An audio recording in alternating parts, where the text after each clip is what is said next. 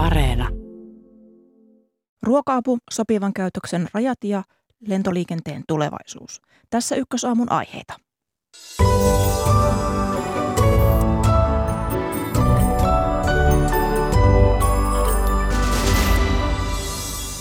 Hintojen nousu ajaa pienituloisia yhä ahtaammalle. Miten ruoka-apu pystyy vastaamaan, kun jaettavan ruoan määräkin on vähentynyt siitä aluksi? Hyväksyttävän käytöksen rajoja pohditaan nyt politiikassa, siitä puhumme puolelta. Maailman lentoyhtiöiden johtajia on parhaillaan koolla Katarin Dohassa pohtimassa matkustamisen tulevaisuutta. Kuulemme lähetyksen lopulla lentoliikenteen elpymisestä. Minä olen Mira Stenström. Hyvää huomenta.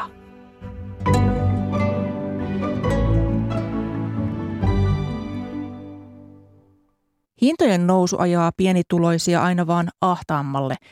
Yhä useammat tarvitsevat ruoka-apua samaan aikaan, kun ruokalahjoitusten saaminen on monimutkaistunut. Puhumme seuraavaksi ruoka-avusta.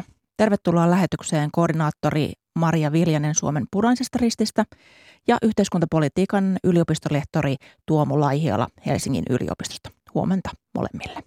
Huomenta. Hyvää huomenta. Niin, ruoan, polttoaineiden ja energian hinta ovat nousseet. Maria Viljanen, teillä SPRllä on ruoan jakopisteitä.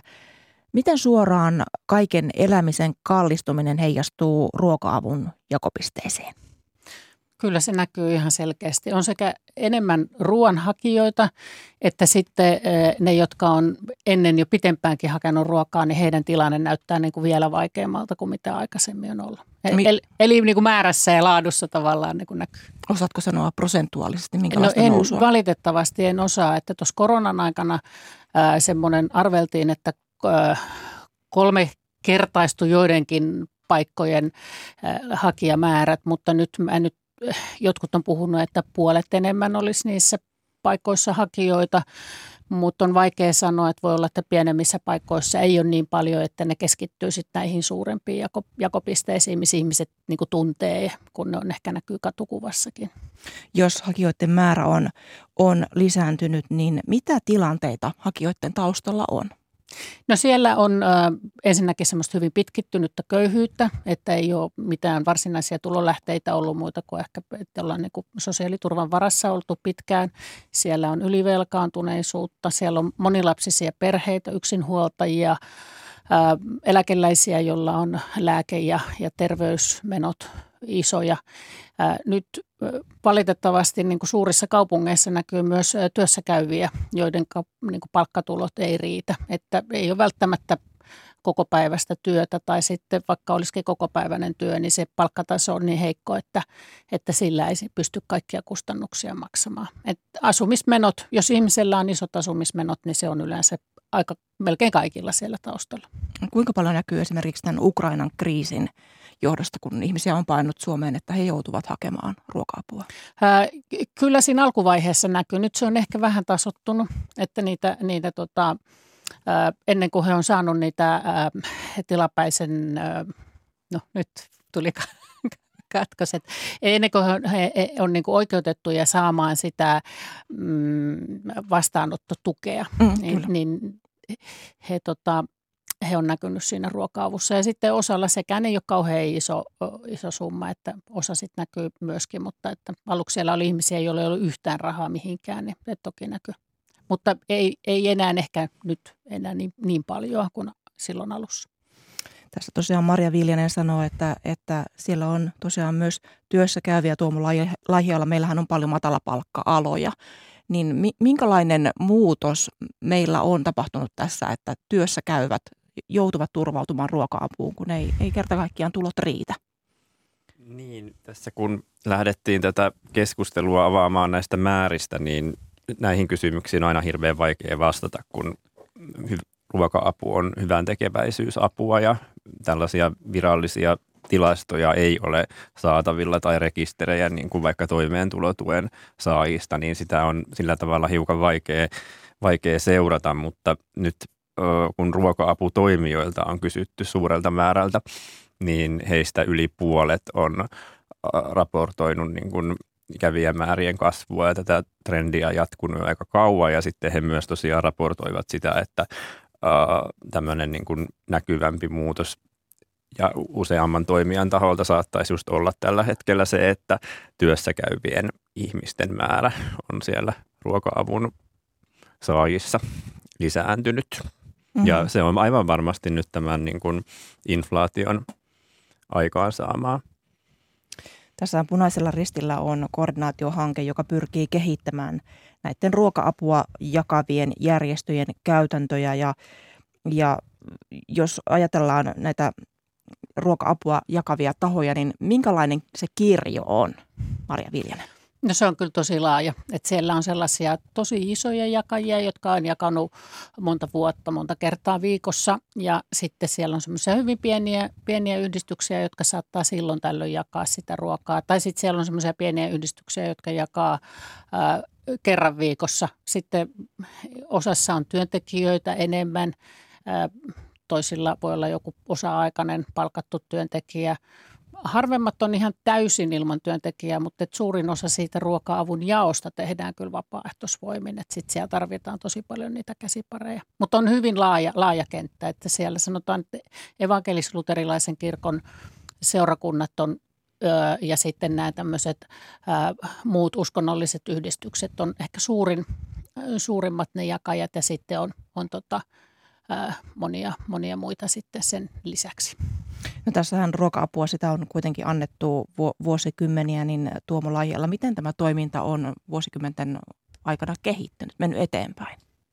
No se on mennyt monella tavalla eteenpäin, mutta edelleen puhutaan hyvän tekeväisyydestä ja tietynlaisesta hätäavusta ja kukaan ei oikeastaan missään vaiheessa ole tarkoittanut sitä, että meillä pyörisi tämmöinen niin kuin rinnakkainen, kuitenkin eletään hyvinvointivaltiossa, jossa verovaroin pyritään pitämään kaikki ihmiset niin kuin osallisina ja irti, irti köyhyydessä, mutta siinä ei oikein olla onnistuttu. Ja sitten tämä tämmöinen seurakuntien ja muiden hyvän tekeväisyysjärjestöjen pyörittämä niin kuin hätäapu on vakiintunut tällaiseksi niin kuin pysyväksi ja oikeastaan aika tärkeäksi osaksi niin kuin, ä, pienituloisten ihmisten toimeentuloa. Ja nyt se taas kohdataan tässä, tässä tilanteessa uuden uuden kriisin edessä, että nämä hyvän tekeväisyystoimijat ja seurakunnat eturintamassa kohtaa nyt sitten tämän niin kuin pienituloisten ahdingon. Mutta minkälaista yhteistyötä esimerkiksi nyt järjestöt tekevät tällä hetkellä verrattuna näihin takavuosikymmeniin?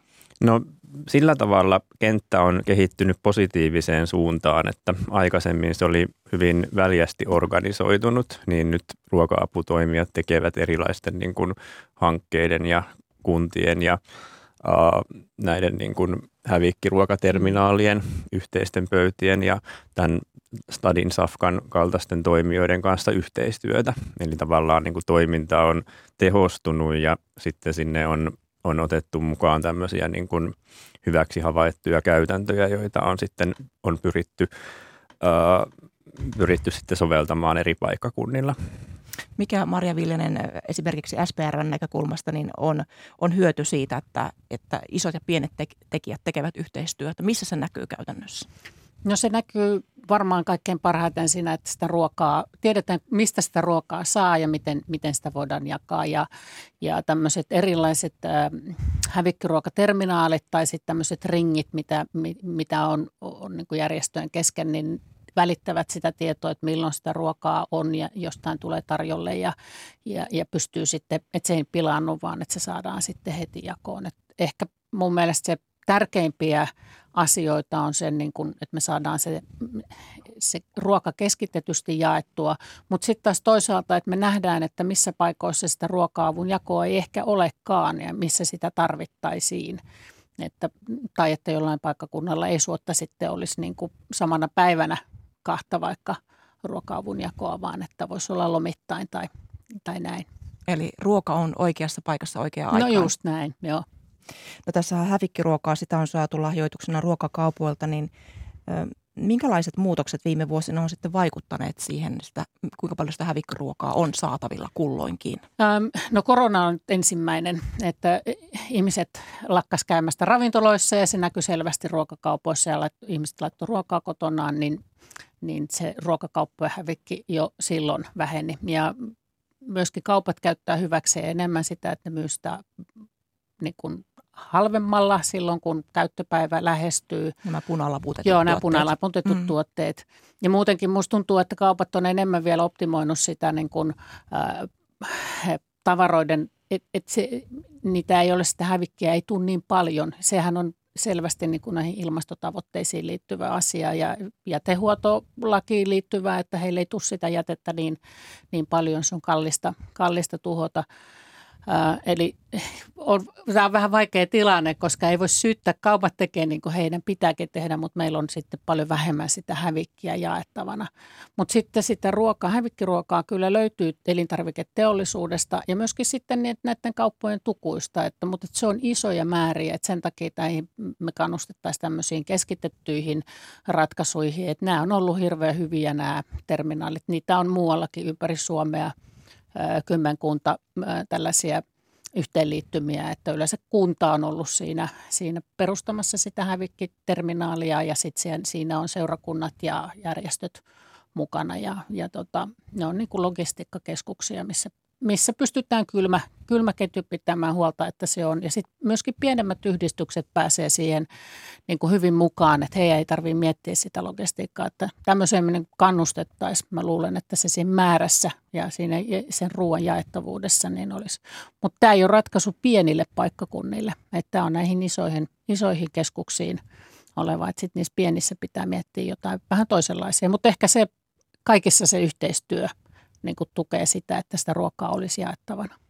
Niin kuinka usein Tuomo Laihjalla käy niin, että esimerkiksi pienellä paikkakunnalla ei välttämättä ole hirveästi jaettavaa?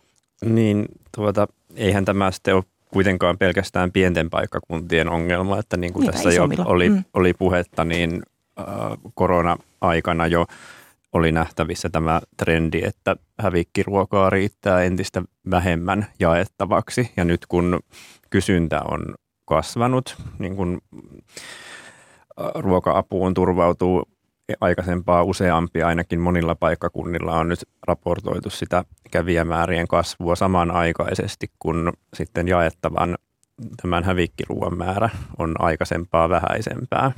Ja tällä mä viittaan siihen, että tämmöistä niin kuin ruokaruokaa, proteiinipitoista ruokaa on, on huonost, huonommin saatavilla. Et varsinkin, niin meillä on ongelma siinä, että tämä tämmöinen järjestelmä ikään kuin, niin kuin ylikuormittuu, että mm, jos se parhaimmillaan on, on toiminut niistä lähtökohdista, että ajateltiin, että tämä tämmöinen hävikkiruoka on ikään kuin, niin kuin loppumaton resurssi ja sitten sillä pystytään niin kuin tätä köyhyysongelmaa kompensoimaan sitä kautta, niin nyt sitten herää huoli, että, että onko näin. Että varmaan pitäisi sitten tämmöisiä niin kuin yhteiskuntapoliittisia ratkaisuja sitten löytää siihen, siihen rinnalle, koska nyt uhkaavasti näyttää siltä, että myöskään tämä niin kuin hävikkiruuan jakaminen ei, ei, ei ole ratkaisemassa tilannetta, kun tosiaan kysyntä on, on suurta ja hävikkiruokaa on entistä vähemmän tarjolla. Mutta mitä, mitä sitten tehdään, jos sitä jaettavaa ei ole, Marja Villinen? Kuinka usein joudutaan siis ostamaan sitä ruokaa, mm. että voidaan jakaa ihmisille, joilla ei ole? No periaatteessa niin ruoka-avussa ei osteta sitä ruokaa, että se on ihan tätä hävikkiruokaa, että, että se jotenkin tuntuu, me ollaan, me ollaan sitä mietitty että se tuntuu vähän järjettömältä niin kun tehdä sitä niin päin, että sitten se ostetaan ja jaetaan ihmisille. Että eikö me järjestöillähän ei yksinkertaisesti ole sellaisia no, eikä ole, varoja. ei ole että... sellaisia varoja. Mutta onko kysymys, että sitten ei vaan jaeta? No sitten ei vaan jaeta. Et kyllähän se on aika pitkälle niin, että et, et sit noin erilaiset yhdistykset ja ne paikalliset toimijat on keksinyt niitä ratkaisuja, että he esimerkiksi, heillä on tämmöisiä vuoronumeroita ja he arpoo, ketkä voi, että voi olla, että, että vuoroviikkoina sitten saa sitä ruokaa, että on tämän, tämän tyyppisiä ratkaisuja tehnyt, mutta että kaikille hakijoille ei, ei tota, ihan tuosta koronasta lähtien, niin ei ole vain yksinkertaisesti riittänyt sitä ja sille ei vaan niin kuin tällä hetkellä, oikeastaan ei, eivät voi sille mitään, että se on tosi harmillinen juttu.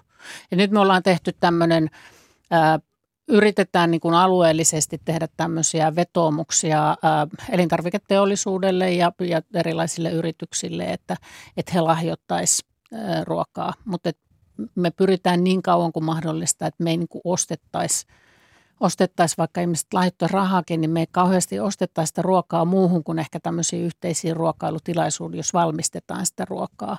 Mutta että et, et se, siinä ei oikeastaan mitään järkeä, että me mennään kauppaan ja ostetaan sillä, sillä kalliilla ja annetaan se, se ihmisille. Että jotain muita, muita vaihtoehtoja sitten pitää niin kuin lahjoitusten kautta tai muuta. No nythän ruoka-apua jaetaan tosiaan eri puolilla Suomea, niin miten paljon se vaihtelee itse asiassa Tuomo Laihialatna? miten ihmiset saavat niihin erilaisiin talousvaikeuksiin apua eri puolilla Suomea, Suomea kunnilta?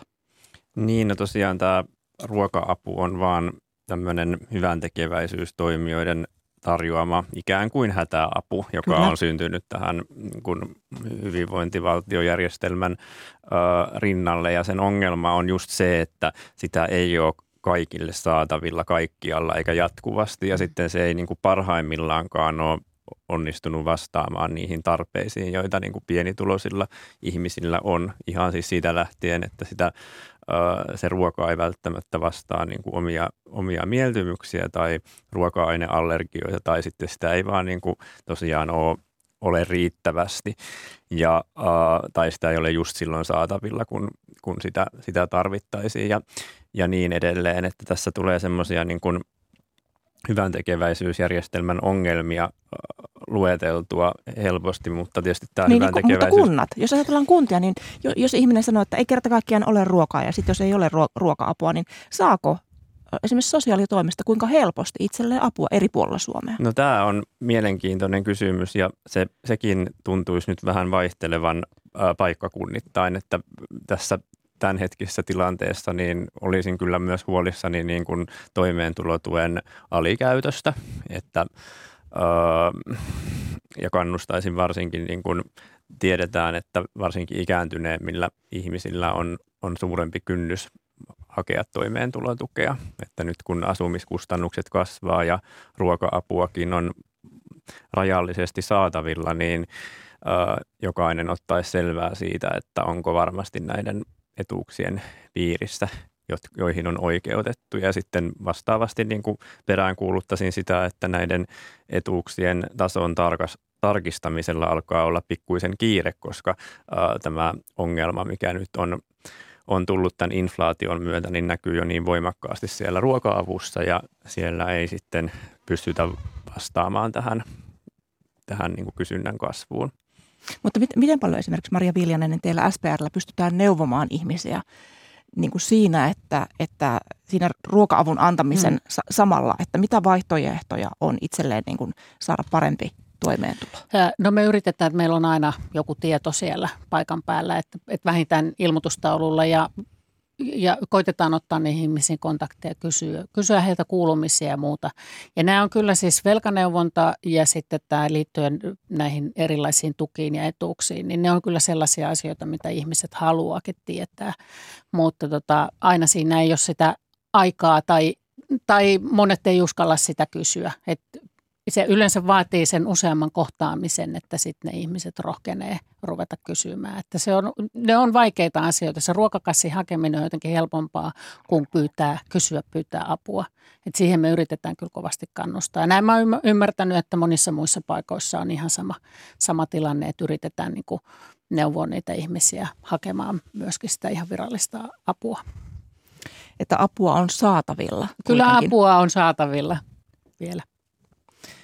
Paljon kiitoksia vierailusta Ykkösaamussa Suomen punaisesta rististä koordinaattori Maria Viljanen ja Helsingin yliopiston yhteiskuntapolitiikan yliopiston lehtori Tuomo Laihiola. Kiitos. Kiitos paljon teille Kiitos. kaikesta tästä.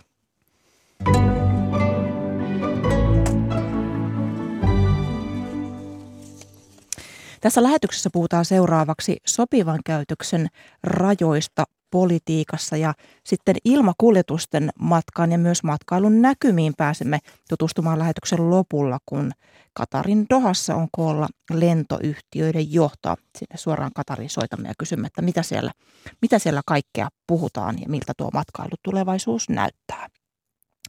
Mutta nyt siis politiikan puolelle – Kansanedustaja Ville Rydmanin tapaus on nostattanut keskustelua siitä, mitkä ovat sopivan käytöksen rajat, erityisesti silloin kun on kyse vallanpitäjistä ja poliittisesti aktiivisesta nuoresta.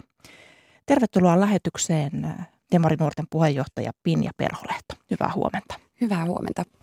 Ja tervetuloa kokoomusnuorten pääsihteeri Juho Kärkkäinen. Hyvää huomenta. Tässä tosiaan Helsingin Sanomat uutisoi sunnuntaina väitteistä, joiden mukaan Brydman olisi käyttäytynyt kansanedustajana ja aikaisemmin nuorisojärjestön puheenjohtajana ahdistavasti nuoria naisia ja tyttöjä kohtaan. Rydman kiistää naisten väitteet eikä häntä epäillä rikoksesta. Se täytyy tässä ensiksi sanoa. Mutta Pinja Perholehto ja Juho Kärkäinen, te vastaatte järjestöissänne yhdenvertaisuusasioista ja häirintätapausten käsittelystä, eli olette tekemisissä näiden kysymysten kanssa, niin minkä varran te olette törmänneet poliittisessa piirissä tilanteeseen, jossa on esiintynyt tämmöistä ahdistavaa käytöstä? Kyllä tämmöisiin on joutunut törmäämään ja myös oman työn puolestani joutunut käsittelemään tämmöisiä tilanteita, tilanteita useitakin. Ää, tota, ei tämmöiset ole mitään niin kuin yksittäisiä tapauksia politiikassa tai järjestökentällä. Tämä on, tämä on ihan kyllä niin kuin laajemmin, laajemmin tunnistettu ongelma. Pinja. Joo, samoilla linjoilla, eli valitettavasti politiikka ei ole erillinen osa muusta yhteiskunnasta, että sielläkin on häirintää, myös seksuaalista häirintää. Meillä Demarinuorista pääsihteeri vastaa saman tapaan varsinaisesti asioiden käsittelystä kuin kokoomusnuorista, mutta tiedän kyllä itsekin, että meillä on valitettavasti jouduttu yksittäisiä tapauksia myös seksuaalisen häirinnän osalta viime vuosien aikana käsittelemään. Miten niihin on puututtu teillä Demarissa? No itse on tietoinen kahdesta tapauksesta. Toisessa ei ole lopulta toimenpiteitä sinällään muuten tehty kuin tarjottu tietenkin keskusteluapua ja tukea tälle uhrille, koska hän ei itse ole halunnut, että tästä asiaa on, on eteenpäin viety. Toisessa tapauksessa on sitten ollut ehkä hieman pidemmälle menevä ja sitten on annettu porttikielto tapahtumaan.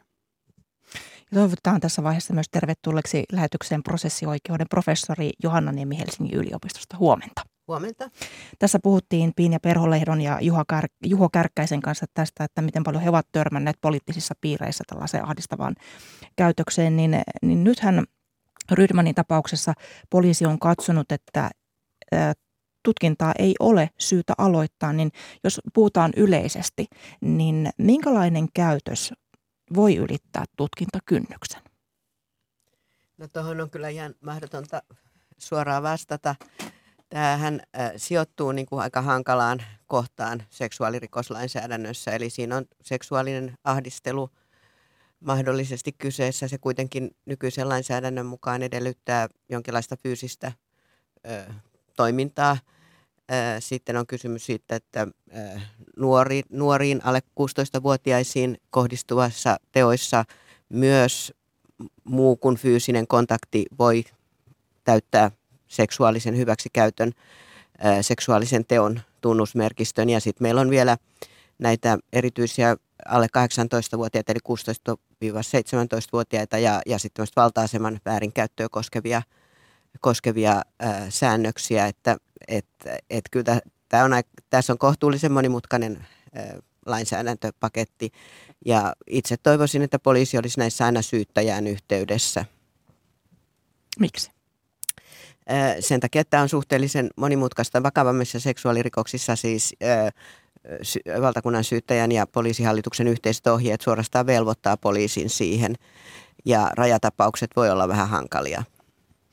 No nythän kokoomuksen puoluesihteeri Kristiina Kokko toivoi eilen illalla A-studiossa, että poliisi selvittäisi asiaa vielä perijuurin, että onko kaikki mahdolliset väitteet otettu asianmukaisella tavalla huomioon. Niin Johanna Nimi, mitä ajattelet tästä, että, että kokoomuksesta vedotaan, että katsottaisiin vielä uudemman kerran? No mä en halua tässä antaa ohjeita sen enempää uhreille kuin poliisillekaan, mutta toteaisin vain sen, että – sinänsä niin kuin uhrin velvollisuus ei ole esimerkiksi tehdä rikosilmoitusta. Hän päättää siitä itse. Toivon, että hän saa tukea, että jos kysymys on vakavasta asiasta, niin hän saa tukea, että hän pystyy sen tekemään. Mutta nämä on uhrille aina tosi vaikeita asioita, että hänelle pitää antaa se mahdollisuus käsitellä asiaa ensin luottamuksellisesti ja miettiä niitä vaihtoehtoja. Ö, jos ajatellaan tällaista politiikkaa, niin miten, miten ongelmallinen luottamustehtävä on lainsäädännön näkökulmasta? nämä poliittiset järjestöt, tämä, tämä liittyy nimenomaan tähän valta-asematilanteeseen, että meillä ei lainsäädännössä eikä keskustelussa ole ehkä kauhean hyvin tunnistettu näitä erilaisia valta-asetelmia ja niistä pitäisi ehdottomasti käydä paljon enemmän keskustelua. Seksuaalirikoslainsäädännön puolella tässä on tulossa muutos, iso seksuaalirikosten uudistuspaketti on eduskunnassa tällä hetkellä ja siellä näitä tätä seksuaalisen hyväksikäytön lainkohtaa, jossa käsitellään tätä valta-asemaa, niin sitä ollaan uudistamassa siihen suuntaan, että se paremmin tunnistaa tämmöiset valta-asematilanteet. Sanotaan vielä tässä toistamiseen, että tosiaan Ville Rydman – kiistää nämä naisten väitteet eikä häntä epäillä rikoksesta, mutta laajennetaan tätä näkökulmaa sillä tavalla, että kun nythän kokoomuksessa aiotaan perustaa anonyymi ilmoituskanava puoluetoimintaan liittyvien epäkohtien ilmiantamiseen, niin Juho Kärkkäinen, miten tämmöinen kanava toimisi? Se toimisi niin varmasti, no voin peilata omiin, omiin järjestelmiin, mitä meillä kokoomusnuorissa on ollut pidemmän aikaa käytössä. Öö, tietysti nauttien äärimmäistä luottamuksellisuutta, niin tämmöisen kanavan kautta voi lähestyä joko nimellä, omalla nimellä tai nimettömästi ja oikeastaan se, että mikä vielä tärkeämpää kuin se, että asiasta voi kertoa, niin on se, että ihmiset luottaa myös siihen, että asioille tehdään jotain. Koska se, että, se, että tämmöisiä niin kuin äärimmäisen vakavia ja painaviakin asioita, asioita jos ää, kerrotaan eteenpäin, niin mikään ei ole niin musertava tilanne kuin se, että asialla ei siltikään tapahdu mitään, niin varmasti myös siihen niin kuin toimeenpanoon, toimeenpanoon pitää laittaa, laittaa sitten puolueenkin suunnata resursseja. No sitten kokoomus on päättänyt ottaa myös tämmöiset häirintäyhdyshenkilöt jatkuvaan käyttöön, niin mitä ovat häirintäyhdyshenkilöt? Häirintäyhdyshenkilöt tapahtumilla ja toiminnassa yleensäkin on semmoiset nimetyt henkilöt, jotka on ikään kuin aina käytettävissä. Ne on, ne on se ensimmäinen kontakti, mikäli jotain tapahtuu, joihin olla yhteydessä ja jotka sitten tietysti niin kuin siinä, siinä hetkessä pystyvät sitten taas niin kuin pikkasen punnitsemaan sitä, että mitä on tapahtunut. Saavat my, muun muassa tota, ensikäden tiedon siitä, että mitä, mitä, mitä on tapahtunut ja ää, lähtevät sitä kautta sitten taas viemään, viemään asiaa eteenpäin ja – tämähän on sitten taas laajasti käytössä, käytössä esimerkiksi demarinuorissa, niin kuin meilläkin, meilläkin kokoomusnuorissa, useissa puolueissa, useissa järjestöissä, niin tämä on askel ehdottomasti hyvään suuntaan, suuntaan meillä puolueissakin. Niin sinä, Pinja Perholehto, demarinuorien puheenjohtaja, niin sinä olet suunnitellut tämmöistä ää, häirintäyhdyshenkilöiden koulutusta, niin miten hyvin tämmöiset häirintäyhdyshenkilöt käytännössä toimivat? Olen aiemmasta työstäni siis ollut suunnittelemassa koulutuksia ja, ja nyt sitten meillä tietenkin vähän omanlainen malli on rakennettu Demarinuorissa siihen, mutta kyllä mun kokemus on se, että se on toiminut lähtökohtaisesti oikein hyvin. Meidän mallissa on ollut ajatuksena se, että jokaisella tapahtumalla on vähintään kaksi häirintäyhdyshenkilöä, josta toinen on meidän työntekijä ja toinen on sitten häirintäyhdyshenkilöksi koulutettu vapaaehtoistoimija, jolloin sitten jäsenet voivat itse valita, että kumpi kussakin tapauksessa on se, jolle haluaa luotetusti puhua. Ehkä oma empiirinen havainto on kuitenkin se, että, että näiden häirintäyhdyshenkilöiden lisäksi meillä on tämmöinen anonyymi sähköinen lomake, jonka kautta tapauksesta voi ilmoittaa ja, ja kyllä sieltä tulee melkein enemmän vielä ilmoituksia kuin suullisesti, että, että selvästi vaikka häirintäyhdyshenkilötoiminta on matalan kynnyksen toimintaa, niin se, että voi anonyymisti sen ensimmäisen kontaktin ainakin ottaa, niin on, on monille äärimmäisen tärkeää. Niin Johanna Niemi, miltä sinusta äh, kuulostaa tällaiset ilmost, ilmo, ilmoituskanavat ja, ja häirintäyhdyshenkilöt?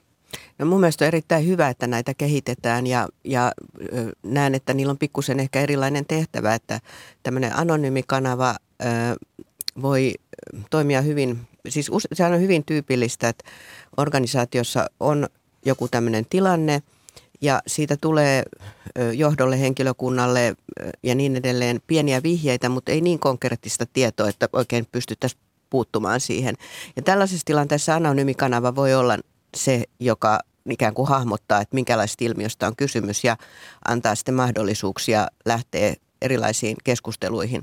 Ja sitten taas nämä häirintäyhdyshenkilöt, niin heidän te, tärkeä tehtävänsä on sitten tälle häirintää kokeneelle henkilölle antaa tukea ja, ja, ja pyrkiä siihen, että hän sitten pystyy tekemään hyvin harkitun ratkaisun siihen, että millä tavalla haluaa asiaa käsiteltävän. No tässähän Pinja Perholehto ja Juho Kärkkänen teillä järjestöinä on laadittu ohjesäännöt siihen, että miten kaikkien turvallista tilaa kunnioitetaan. Niin kertokaa näistä tällaisen turvallisen tilan säännöistä. Kyllä varmaan turvallisen tilan periaatteet lähtee siitä ajatuksesta, että nehän pitää sisällään kaiken muunkin toiminnan kuin seksuaalisen häirinnän. Eli lähtökohtaisesti jokaisella on oikeus tulla tapahtumaan juuri sellaisena kuin itse on. Eli syrjintä, rasismi, kiusaaminen pitää siis kaiken tällaisen asiattoman toiminnan sisällään. Ja, ja meillä esimerkiksi siihen tapahtumien ja toiminnan pelisääntöihin on sitten kirjattu, että mikäli näitä ei pysty noudattamaan, niin on oikeus poistaa tapahtumalta omakustanteisesti ja mahdollisesti muihin toimenpiteisiin ryhtyä. Eli käytännössä etukäteen sanoitettu kaikki se, minkä pitäisi kyllä mielestäni jokaiselle Suomessa olla muutenkin selvää, että millä tavoin muita ihmisiä kohdellaan.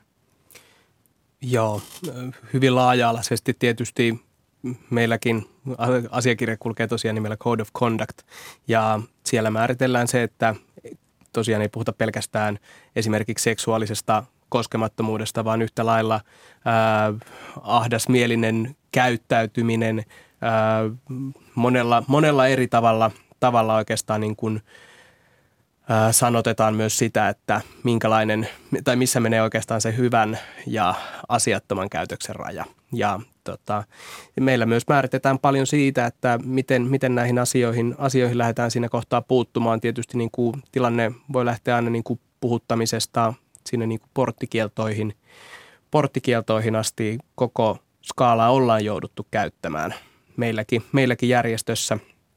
Mutta sitten myös tämmöisen niin kuin pitkäjänteisen työn, työn äh, eteen, niin siellä myös määritetään se, että äh, pitää pystyä niin kuin, tai pitää antaa myös mahdollisuus sille, että ihminen oikeasti muuttaa käytöstään. Eli, eli pitää antaa myös tilaa sille, että mahdollinen anteeksi pyyntö. Tietysti tässä nyt niin kuin pitää, pitää eritellä vahvasti se, että mikä vaikka ylittää rikoslain pykälät ja mikä on asiatonta käytöstä muuten. Mutta pitää myös antaa mahdollisuus sille, että ihminen voi oppia omasta, omasta tekemisestään ja ja sitä kautta myös ikään kuin parantaa tapansa, niin tämmöisiä meillä myös, myös otetaan kantaa. Niin, niin kun sinä Johanna Niemi tunnet, tunnet tätä lakia, niin, niin miten hyvin tällaiset esimerkiksi ohjesäännöt, tämä Code of Conduct, mikä on tämä, tämä hienompi sana tälle, niin miten paljon ne taklaavat tällaisia valta-asetelmia? No se on erittäin hyvä, että näitä kehitetään, koska se on yksi niitä keinoja millä päästään puhumaan ja keskustelemaan ja tunnistamaan valta-asemia. Et meidän kulttuurissa ehkä tämmöinen vallankäytön valta-aseman tunnistaminen siitä keskusteluun, niin ei ole ollut kauhean tavallista. Et, et on, nämä on mun mielestä niitä keinoja, joilla mennään tässä asiassa eteenpäin. Millaisen keskustelun toivoisit nyt alkavan poliittisissa, esimerkiksi poliittisissa piirissä ja muissakin, missä voidaan käyttää valtaa? No se on nyt varmasti jo alkanut. Eli se, että, että tunnistetaan se, että jos ajatellaan nyt poliittisia järjestöjä, niin henkilö, joka on siellä vaikutusvaltaisessa asemassa, niin äh, hänellähän on, voi olla paljonkin vaikutusvaltaa siihen, että miten esimerkiksi nuoret pääsee erilaisiin tehtäviin, pääsee etenemään ja, ja niin edelleen. Ja että niin kuin tekeminen näkyväksi on tärkeää. Eli työtä riittää. Paljon kiitoksia teille vierailusta Ykkösaamossa Helsingin yliopiston prosessioikeuden professori Johanna Niemi, Demarin nuorten puheenjohtaja Pinja Perholehto ja kokoomusnuorten pääsihteeri Juho Kärkkäinen. Paljon kiitoksia teille. Kiitos. Kiitos. Kiitos.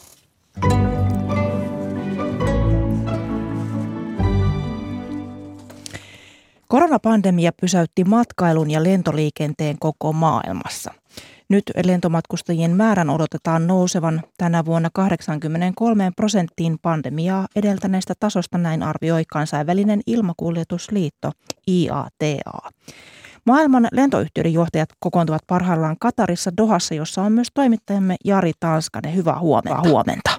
Hyvää huomenta. Täällä aamun lämpötila on kivunut jo päälle 40, joten lämmintä riittää. Miksi, Miksi Dohan on, Dohan on nyt kokoonnuttu? Täällä on käynnissä kansainvälisen ilmakuljetusliiton IATan vuosikokous, joka tänä vuonna järjestetään Dohassa. Ensi vuonna on sitten Istanbul vuorossa. Liitolla on jäseninä vajaa lentotyötä 120 maasta, jota varsin hyvin täällä saa käsityksen siitä, miten ilmailuala on toipumassa koronasta.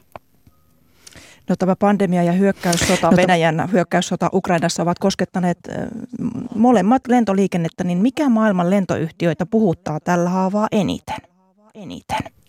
Koronasta toipuminen on edelleen ykkösasia.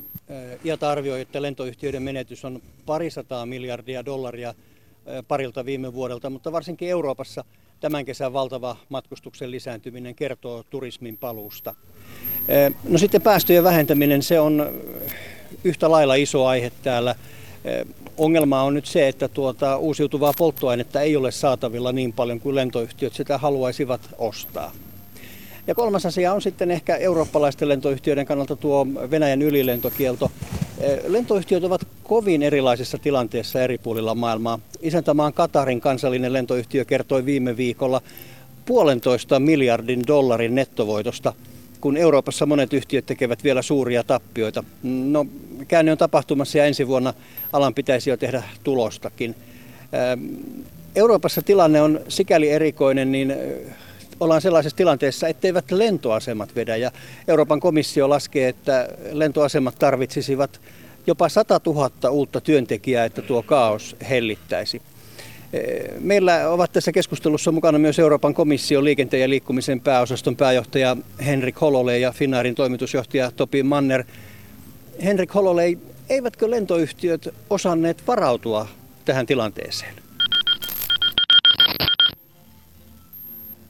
No mä luulen, että no, eurooppalaiset lentoyhtiöt ovat olleet aika hyvin valmiina siihen, että matkustajamäärät selvästi lisääntyy kesäkohteen, e, mutta totta kai se ei ole ollut helppo saada e, työntekijöitä takaisin ja, ja tässä yritetään saada jonkinlaista, jonkinlaista e, parantumista siihen tilanteeseen, mutta se ei ole mitenkään helppoa. Tuon vaan yhden esimerkin. Esimerkiksi nämä groundhanderit, niin meillä oli ennen tota, korona oli noin 230 000, 240 000, tällä hetkellä on 130 000, eli ei se ole helppoa saada yön yli 100 000 ihmistä takaisin niihin töihin. Ja, ja ne, jotka ovat töissä, ne on myös, niin kuin, niillä on myös nämä töitä kovin paljon, ne on myös, erittäin väsyneitä ja sekin tuo omia ongelmia mukaan. Että äh, kyllä mä uskon, että lentoyhtiöt ovat olleet käytännössä valmiina ja me nähdään se myös, ne on ollut pystyvät nopeasti tuomaan kapasiteettia markkinoille, mutta se on etenkin tämä muu ilmailualan systeemi, joka nyt ei ole toiminut niin hyvin kuin sen pitäisi.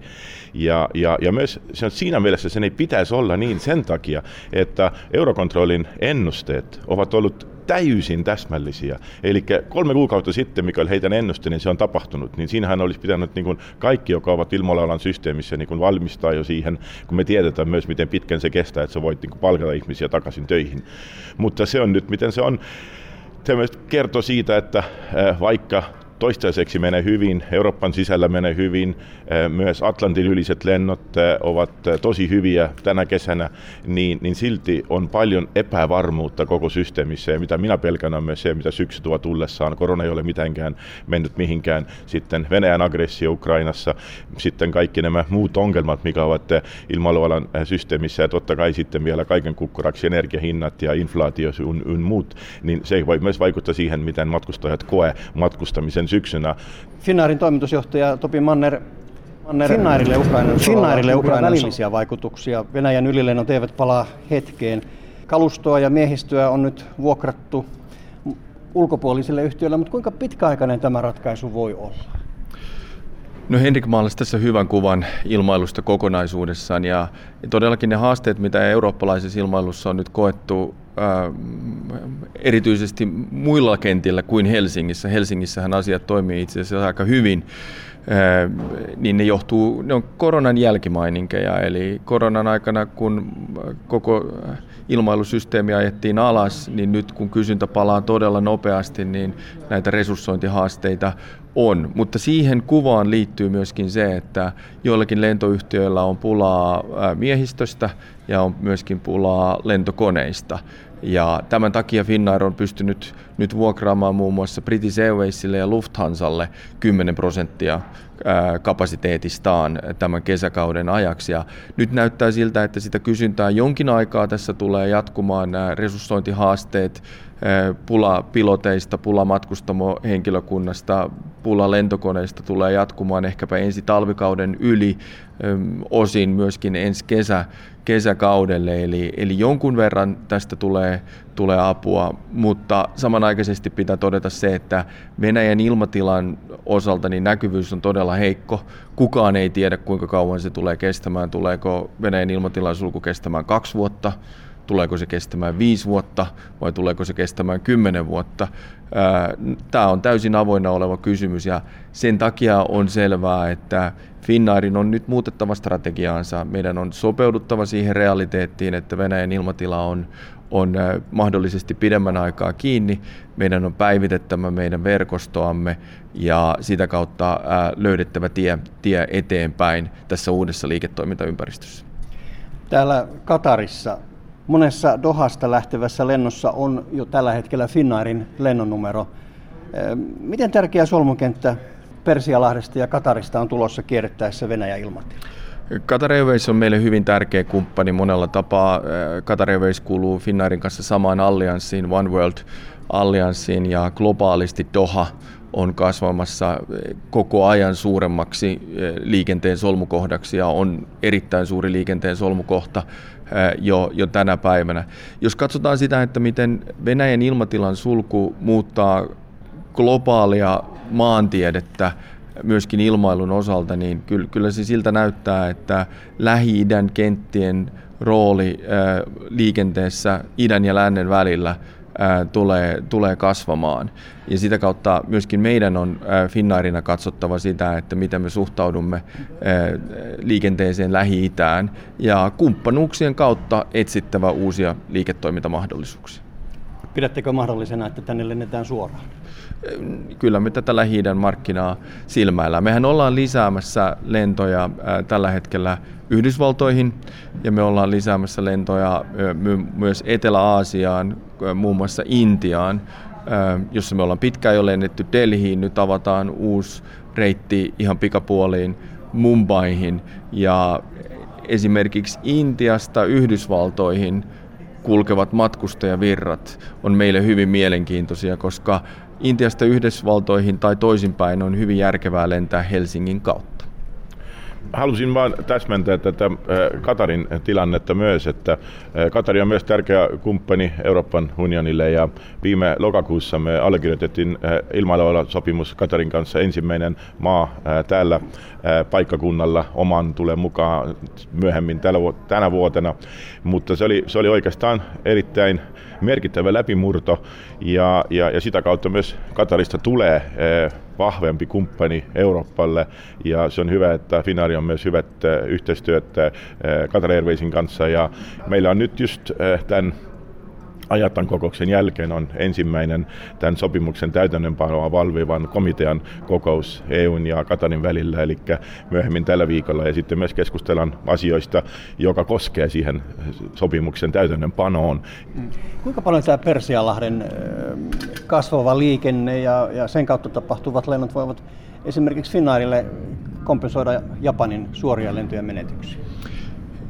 Se riippuu, miten, miten tavallaan tilanteet kehittyy tästä, tästä eteenpäin. Että eh, Asian suhteen on tärkeää sanoa, että Finnair kyllä jatkaa lentämistä Japanin markkinoille, Finnair jatkaa lentämistä Etelä-Koreaan. Eh, aikanaan Finnair jatkaa lentämistä myöskin Kiinaan. Tällä hetkellä Kiina on pitkälti suljettu nollakoronapolitiikan johdosta. Me tullaan säilymään näillä markkinoilla myöskin tilanteessa, jossa Venäjän ilmatila on suljettu ja lentoreitit näille markkinoille on 40 prosenttia pidemmät kuin ne on aikaisemmin olleet. Mutta samanaikaisesti on nähtävissä, että ei ole kaupallisesti kestävää lentää niille markkinoille yhtä paljon kuin aikaisemmin. Ja silloin sitä korvaavaa liikennettä pitää hakea lännestä, sitä pitää hakea Euroopan suunnasta ja sitä pitää hakea Etelä-Aasiasta, Intiasta ja lähi Eli kyllä me tätä lähi katsotaan.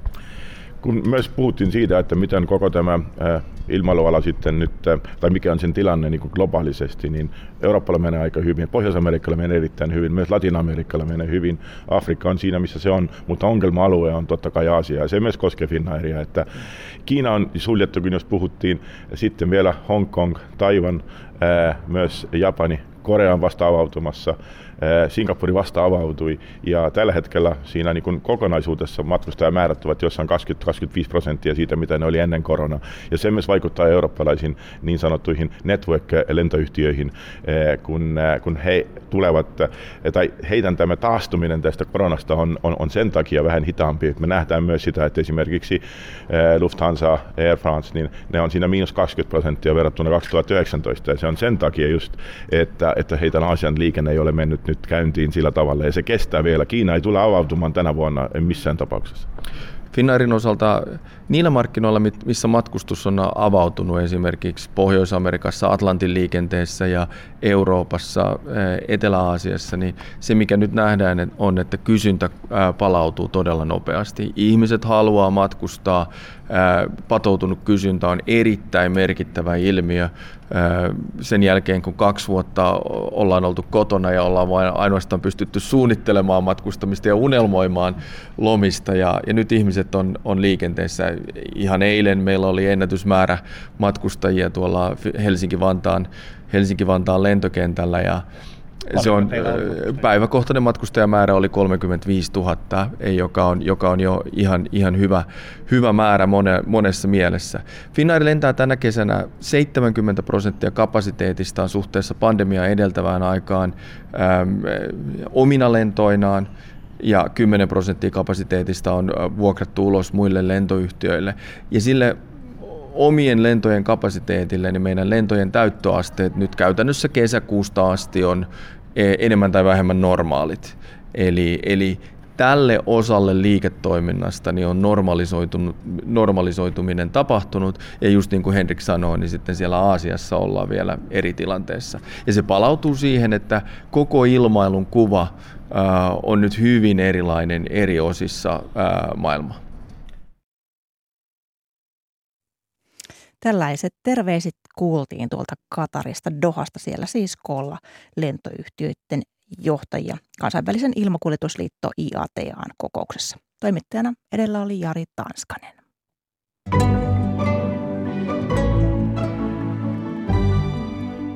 Ja kanssani tätä lähetystä ovat valmistelleet Päivi Daal, Seppo Kivimäki ja Mikko Haapanen. Tuottajana on ollut Maria Skara ja äänitarkkailijana Katja Kostiainen.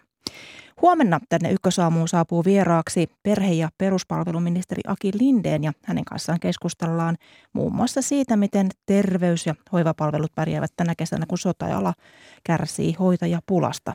Ja tulevaisuuteenkin katsotaan, ketä priorisoidaan, ketkä jäävät kenties jalkoihin. Eli huomenna katse siis hoiva-alan ja hoivapalveluiden tulevaisuuteen vieraana siis perhe- ja peruspalveluministeri Aki Lindeen. Mutta nyt kuuluttaja Olli Kari, hyvää huomenta. Hyvää huomenta. Mitäs pystyt kertomaan tiistain tulevasta ohjelmistosta ykkösellä? Aamupäivällä heti kohta selviää, mitä me syömme vuonna 2050. No se onkin tai, hyvä kysymys. Tai ehkä mitä kannattaisi syödä. Mitä kannattaisi syödä. Ja heti perään tavataan Kreivitär Aada, joka kehitti tietokoneen ja kirjoitti sille ohjelman jo hyvissä ajoin 1800-luvulla – ajatella? Johanna Korhosen ohjelmasarjassa naisten tekemistä maailmaa muuttaneista keksinnöistä. Ja puolen päivän jälkeen avataan Hattulan suontaan muinaishauta, jonka mysteeri on nyt selvitetty. Haudassa oli siis sekä miehisiä että naisellisia esineitä ja DNAlla mysteeri on auennut. Se on tosi jännä, mitä nykytekniikka mahdollistaa, mitä kaikkea saadaan menneisyydestä selville. Paljon kiitoksia näistä Olli Kari. Kiitos. Ja nyt ykkösaamu lähdee loppuaan. Huomenna palataan siis uusin aiheen. Minä olen Mira Stenström ja nyt mennään aikamerkin kautta uutisiin.